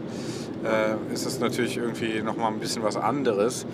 Und es soll ja irgendwie Spaß machen und jetzt keine Quälerei. Also äh, ein bisschen Quälerei vielleicht schon, aber jetzt nicht so, dass man am Ende denkt, das war äh, wirklich hirnrissig und ich dann da, äh, steige dann da aus nach 60 Kilometern, weil einfach gar nichts mehr geht und ich mich komplett verausgabt habe oder so. Also darauf habe ich jetzt wirklich keine Lust. Das lassen wir mal so stehen. Und dann haben wir alle unseren jeweiligen Erwartungshorizont abgesteckt. Auf meiner Seite kann ich sagen, und das vielleicht auch mal für die, die so ein bisschen ambitionierter denken und sich nicht so von so Relativsätzen hier einschränken lassen wollen. Mit Blick in die Zukunft. Es soll ja in diesem Podcast-Publikum auch Leute geben, die ja Ambitionen haben. Es gibt Leute, die sagen, wir wollen mal gucken, was geht. Pushing Boundaries heißt das, glaube ich. Und das machen wir mit diesem Projekt ganz sicher und das ist kein Witz. Das wird eine super spannende Sache, weil, äh, also jetzt mal von unseren beiden körperlichen Zuständen abgesehen, haben wir ein, bauen wir ein Rad zusammen, das ziemlich krass anders sein wird als alle anderen Fahrräder, die bei diesem Rennen zu erwarten sein werden. Weil wir sehr im Laufe der letzten Wochen, wir haben ja schon angefangen darüber zu reden, ich habe das nur noch nicht gesendet, haben wir, haben wir uns viele Gedanken gemacht und haben mich angeguckt und haben die Strecke vor allem auch angeguckt und überlegt, ja, du baust ja nicht nur ein Rad für ein Rennen, du willst das Rad ja vielleicht auch hinterher mal tatsächlich bei einem Gravel-Rennen benutzen oder bei einem richtigen Straßenrennen. Und äh, deswegen haben wir da überlegt, was kann das denn für ein Rad sein? Wie sieht das denn aus mit Stahl und mit den Teilen, die wir haben können? Und darüber werdet ihr sowas von abgedatet werden, das könnt ihr euch gar nicht vorstellen, Leute. Noch gar nicht vorstellen. Ich bin total gespannt. Äh, also so diese Materialseite und dieses, diese materielle Ebene beim Rennradfahren finde ich ja schon auch interessant. Äh, ich fragte natürlich dann aber jetzt erstmal ganz ähm, oberflächlich, welche Farbe wird es denn haben? Oh, haben wir, haben wir auch schon äh, bereits drüber geredet. Auch so ein Thema, ne? Lackieren ist natürlich sehr wichtig. Auch der Lack übrigens, der wird innerhalb dieser Bundesrepublik, in der wir gerade nicht sind. Wir sind gerade durch äh, Belgien nach Holland gefahren. Wir sind jetzt in den Niederlanden gerade. Wir sind aber nicht in derselben Republik, in der lackiert werden wird. Lackiert werden wird auch in Deutschland, aber nicht in Köln, wenn ich das richtig verstanden habe, sondern in unserer schönen Hauptstadt, wo es jemanden gibt, der das sehr, sehr, sehr gut kann. Ich würde mal sagen, um es mal als Tipp zu sagen, die Farbe kommt in dem Land, in welches wir mit dem Fahrrad fahren, premierenmäßig sehr gut an. Kommt sehr gut an in dem Land. Ja, was ist das denn? Was ist das denn? Was sind das? Wie, sie, wie heißt denn die italienische Nationalmannschaft? Ja, die, das, okay, das sind die, das sind natürlich die Azzurri. Ja, jetzt ist noch die Frage, welche, also es könnte auf ein blaues, blaues Blau hinauslaufen. Welches Blau genau? Das warten wir mal lieber ab ein helles oder ein dunkles. Da gibt es ja sehr viele. Geht es eher so in Richtung Petrol auch ein bisschen schon? Oder das wäre eher so ein grünblau? Äh, oder wirklich so ein Marine äh, Royalblau? Oder, oder Aquamarin fast. Äh, ne? also, gibt ja alles. Ne? gibt ja unfassbar viele Farben, ist mir jetzt erst klar geworden. Wirklich Wahnsinn, wie viele Farben es gibt. Es ist so toll. Ja. Auch der Himmel vor uns, guck mal, wie viele Farben der hat. Wenn du genau da hinschaust, schon Rubens wusste, dass der Himmel viele Farben hat. Ja, genau. Der hat ja auch hier irgendwo äh, gelebt. Hier irgendwo. Bruegel erst. Ja. Sagt noch ein paar Holländer. Warum denkt man bei Holländern eigentlich? Nee, Bruegel ist ja Belgier. Flame. Das waren, glaube ich, Bruegel, als der gelebt hat, war das doch auch noch Spanien, oder nicht? Oh. Ja. Ah, falscher Fuß, ne? Nee, glaube ich nämlich nicht. Wahrscheinlich nicht. Also freut euch auf dieses, ja sagen wir mal, Format im Format. Das wird richtig geil in den nächsten Monaten. Muss man schon auch mal so sagen. Wir werden, äh, äh, ins, wir werden weit rausgehen ins Experimentelle, wir werden weit rausgehen ins Wissenschaftliche und wir werden tief hineingehen in den Schmerz. Es wird also genau das, was es schon immer sein sollte, nur noch besser für noch mehr Zuhörerinnen und Hörer. Und ich glaube, jetzt klingelt es gerade, weil während wir hier, während wir hier sprechen, ist der 100.000. Download passiert. Ja, kann sein, kann sein. Ist, ist so, ist so. Kommt hier gerade. Echt? 100.000 Downloads. Was macht das mit dir? Ja, hätten wir das gedacht, als wir da angefangen haben vor fast zwei Jahren? Nee. Niemals, niemals. 100.000 Downloads jetzt. Und das Anfang, ist ja noch Anfang, Januar 2023. Hammer. An jeden einzelnen dieser Downloads sage ich, ich möchte euch am liebsten knuddeln. ja, genau. Knuddeln. Ja. nee, ich nicht. Knuddler, ne? ich, nee, ich bin kein Hager, weder Hager noch Knuddler. Ähm, nee, mache ich nicht so gern. Äh, zumal nicht bei mir fremd. Selbst bei dir. Du bist mir ja nicht mehr ganz so fremd. Lieber direkt Petting oder was? ja, wurde mir angeboten in Belgien, aber habe ich dann ab. Durch wen? durch dich. Aber äh, musste ich dann leider ablehnen. Weil ich, aber wegen, mehr wegen meiner Formschwäche auch. also wäre ich gestern nicht so fertig gewesen, hättest du auch Chancen gehabt. Okay, ich aber kein Interesse. Danke. Jetzt muss man aneinander vorbei. Also liebe 100.000, äh, wir machen weiter, wir wollen. Das Ziel ist ja nicht hier jetzt zu stagnieren, wir müssen weiter wachsen. Das Gute ist, das äh, ist ja, geht ja quasi von selbst. Ja, äh, es geht immer weiter, ne? Es geht immer weiter. Bis es vorbei ist. Auch da ist das letzte Wort noch nicht gesprochen. Wir haben ja gesagt, kann sein, dass wir einfach keinen Bock mehr haben. Nee, keinen Bock nicht, aber. Äh, Doch. Ja? Bei dir kein Bock? Ja, kann auch sein. Ist bei mir jetzt noch nicht der Fall, aber gut, dass wir mal drüber sprechen. Also als wir gestern Abend hier diese, wir haben ja wirklich hier hart gearbeitet, das kann man schon auch so sagen. Sprechen, lesen, sich konzentrieren, nochmal diese Texte durchlesen. Ich habe ehrlich gesagt die Texte noch nie gelesen in meinem Buch. 101 Dinge, die ein Rennradfahrer wissen muss. Ist mir klar geworden, so schlecht ist das Buch gar nicht. Ich habe es ja nur geschrieben, ich habe es nicht gelesen. Meine ich ernst. Und äh, ich gucke mir das nicht mehr an. Ich schicke das ab. Da gucke ich nicht mehr rein. Ist vorbei. Kann ich jetzt auch nichts mehr dran ändern. Muss ich auch nicht mehr lesen.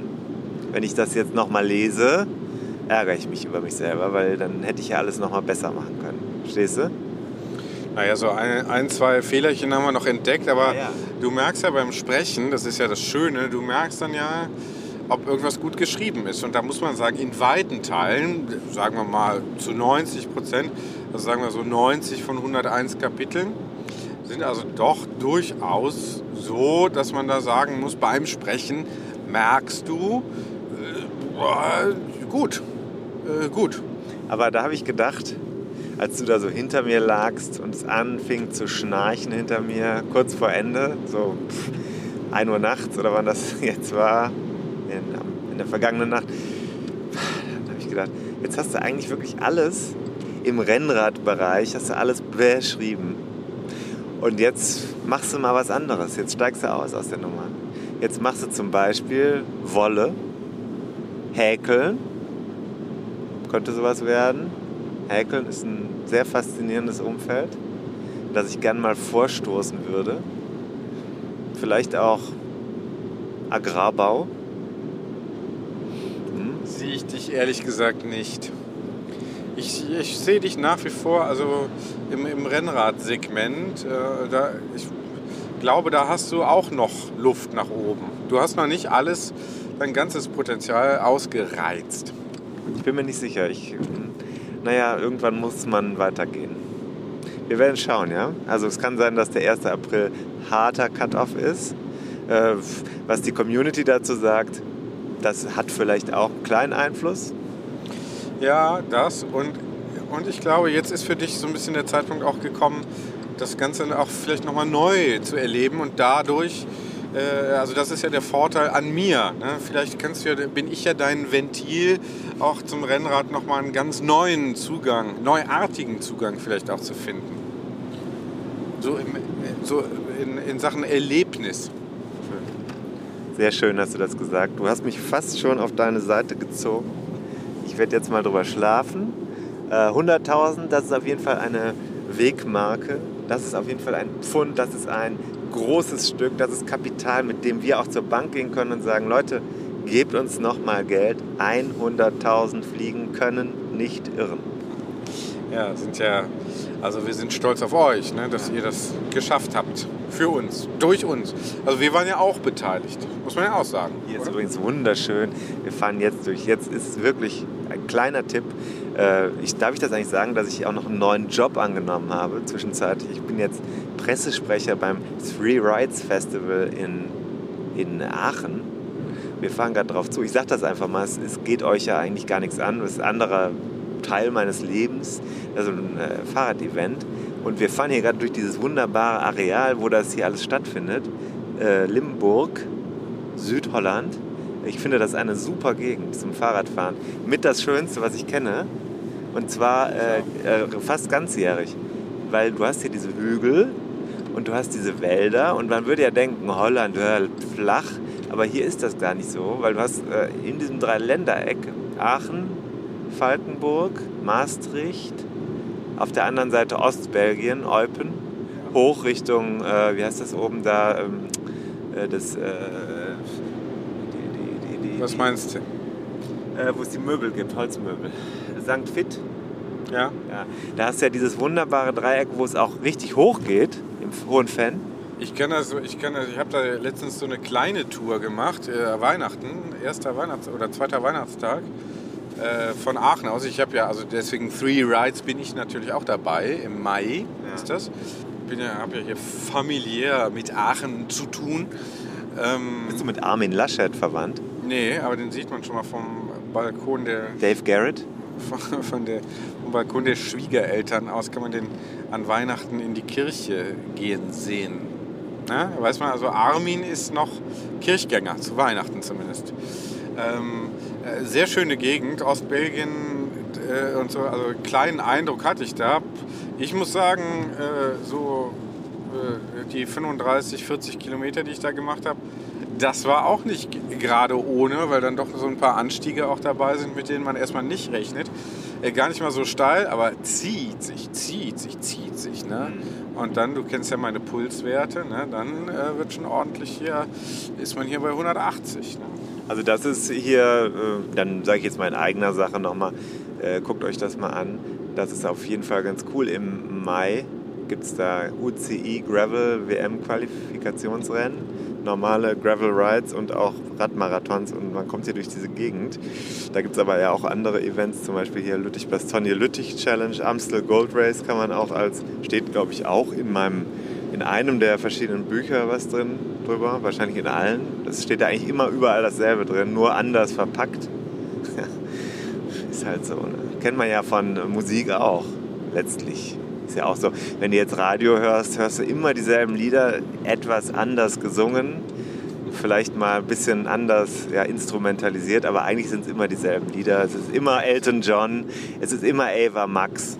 Na, es sind vor allem, also die Töne sind immer auch dieselben letzten Endes. Ne? Also es gibt ja jetzt kaum noch Künstler, die irgendwie neue Töne erfinden. Das ja, irgendwie komisch, ne? Es geht dann um Sounds, Sounds, aber Sounds sind ja nicht Töne. Ja, Töne ist ja was anderes. Wissen ja wir Musik, wie wir MusikwissenschaftlerInnen sagen. Das ist ein bisschen schade, ne? Da ist, dass da das der Mensch so stagniert an der Stelle. Ja, dass da nach zwölf Tönen einfach Schluss ist. Ne? Er will nicht mehr. Da, finde ich, sind wir im Podcast-Bereich, sind wir experimentierfreudiger. Ich spreche jetzt nicht für uns beide, sondern für die gesamte Podcast-Szene, die es ja gibt weltweit. Das ist ja inzwischen eine Community, der wir auch angehören. Letztlich ja weitaus einflussreicher als zum Beispiel die Max-Planck-Gesellschaften. Ja, also im Podcast-Bereich. Ja. Ich würde sagen, also man kann durchaus behaupten, dass die Podcast-Community im Podcast-Bereich äh, durchaus mehr Einfluss hat als zum Beispiel die Max-Planck-Gesellschaft. Ja mehr muss man eigentlich heute nicht sagen. Also wir freuen uns auf, was haben wir jetzt alles gesagt? Langstrecke. Wir freuen uns auf das Hörbuch. Ist quasi nicht mehr aufzuhalten. Die Steady Supporter werden sich freuen können auf einen tollen Preis, Mini, mit dem Mini-Fahren. Die werden sich auch freuen können über auf jeden Fall Hörbuchkapitel, die ihnen regelmäßig zugehen nochmal ein paar Haltepunkte. Ne? Wir werden ein tolles Projekt in den kommenden Wochen hier immer und immer wieder zu Wort kommen lassen. Und außerdem hoffen wir, dass wir den 1. April überstehen. Ja, und ich habe ja jetzt auch bald hier so ein Bike-Fitting. Ne? Das kann man auch schon mal anteasern. Also lass mich da auch mal durchchecken äh, mit dem Hümpen-Bike. Auch da bei Comsport. War sehr schwer, einen Termin zu bekommen äh, muss man sehr weit im Voraus machen. Aber mal gucken. Ich habe ja, also These, jetzt mal, das kann ich mal formulieren, schon mal mal gucken, ob da der Sebastian Klaus auch äh, das so sieht. So gefühlt würde ich sagen, könnte der Sattel was höher sein, aber ich lasse das mal alles so, wie es ist und äh, bringe das dann dahin, setze mich hin. Was, wie, muss ich irgendwas wissen? Was zieht man da an? Radklamotten oder was, was muss man da? Normale Sachen oder wie geht das da? Radklamotten, Radschuhe, Fahrrad mitbringen. Mehr nicht. Ja, du kannst ein Handtuch mitnehmen, weil du musst ja auch fahren, sonst kann man nicht messen. Ja, und das passiert dann dann. Dann wirst du auf der Maschine sitzen und wirst, dann guckt der Sebastian dich an, dann wird er ein bisschen rumschrauben und ein bisschen was höher, tiefer stellen, ein bisschen was vorne, hinten, ein bisschen was am Vorbau ändern und so weiter. Ich habe dir schon gesagt, ich glaube, dein, dein Lenker wird sich einmal drehen. Äh, kann man ja bei deinem Rad machen. Du sitzt ziemlich weit oben. Ähm, ja, dann hinterher wirst du sehen, das kann man ja nicht, also das ja, fühlt sich besser an, sieht geiler aus, aber man hat da ja auch Sensorik, man kann das ja messen mit dem, mit der körperlichen Leistung, die erbracht werden kann. Und das ist ein guter Hinweis darauf, ob das funktioniert oder nicht. Dafür gibt es dann eben Sensoren. Hm. Ja, ich habe jetzt schon ein bisschen Sorge, dass ich auf jeden Fall, äh, jetzt habe ich ja, wenn ich so fahre, also wenig Probleme, jetzt kein, nicht Knie, Füße oder so. Äh, Zehen sind mir am Anfang so ein paar Mal irgendwie ein bisschen taub geworden. Äh, das hat sich jetzt aber irgendwie ergeben, so, also erledigt. Äh, von daher habe ich so das Gefühl, das ist eigentlich okay. Äh, ich habe ein bisschen Sorge, dass danach dann, dass danach irgendwie mit den Problemen losgeht. Aber das ist wie beim Zahnarzt, denke ich, äh, wenn er da einmal anfängt, da rumzumachen, besser gar nicht hingehen. Nachher wird alles nur noch schlimmer. Nee, da muss ich dir ganz klar sagen, wäre ich völlig anderer Meinung und im Idealfall passiert das nicht. Und wenn es ein Problem gibt, garantiere ich dir jetzt hier, dass der Sebastian, wie die anderen, die das gut machen, dann auch dafür sorgen wird, dass das Problem wieder beseitigt wird. Das ist ja sein Job. Also insofern, wie wir auch. Also wenn es Probleme mit uns gibt hier im Podcast-Segment, also wenn man sich zum Beispiel darüber beschwert, dass zu viel gegendert wird, wir nehmen das ernst. Genau. Wir hören hin. Wir überlegen, wie reagieren wir darauf? Wir überlegen weiter. Bis kommende Woche. Liebe Leute. Ja, tschüss, liebe Hörerinnen und Hörer und alle, die sich über das Gendern beschweren, äh, würde ich mal sagen, nehmen, wir haben hingehört. Wir haben es gehört, wir fühlen uns in, auch in euch hinein, so wie in äh, alle äh, anderen auch. Ne? Also mehr kann man fast ja auch von einem Podcast gar nicht erwarten. Tschüss. Ich könnte mal hupen, einfach so zum Spaß, zum Abschied. Klasse. Ciao. Tschö.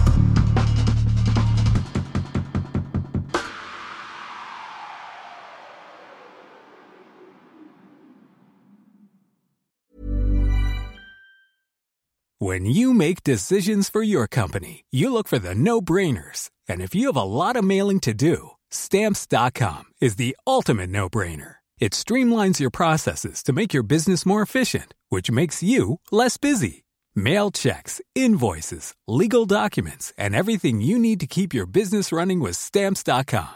Seamlessly connect with every major marketplace and shopping cart. Schedule package pickups and see your cheapest and fastest shipping options from different carriers. With rates up to 89% off USPS and UPS rates. And with the Stamps.com mobile app, you can take care of mailing and shipping wherever you are. Make the same no brainer decision as over 1 million other businesses with Stamps.com. Sign up with Code PROGRAM for a four week trial, plus free postage and a free digital scale. No long term commitments or contracts. That's stamps.com. Code program.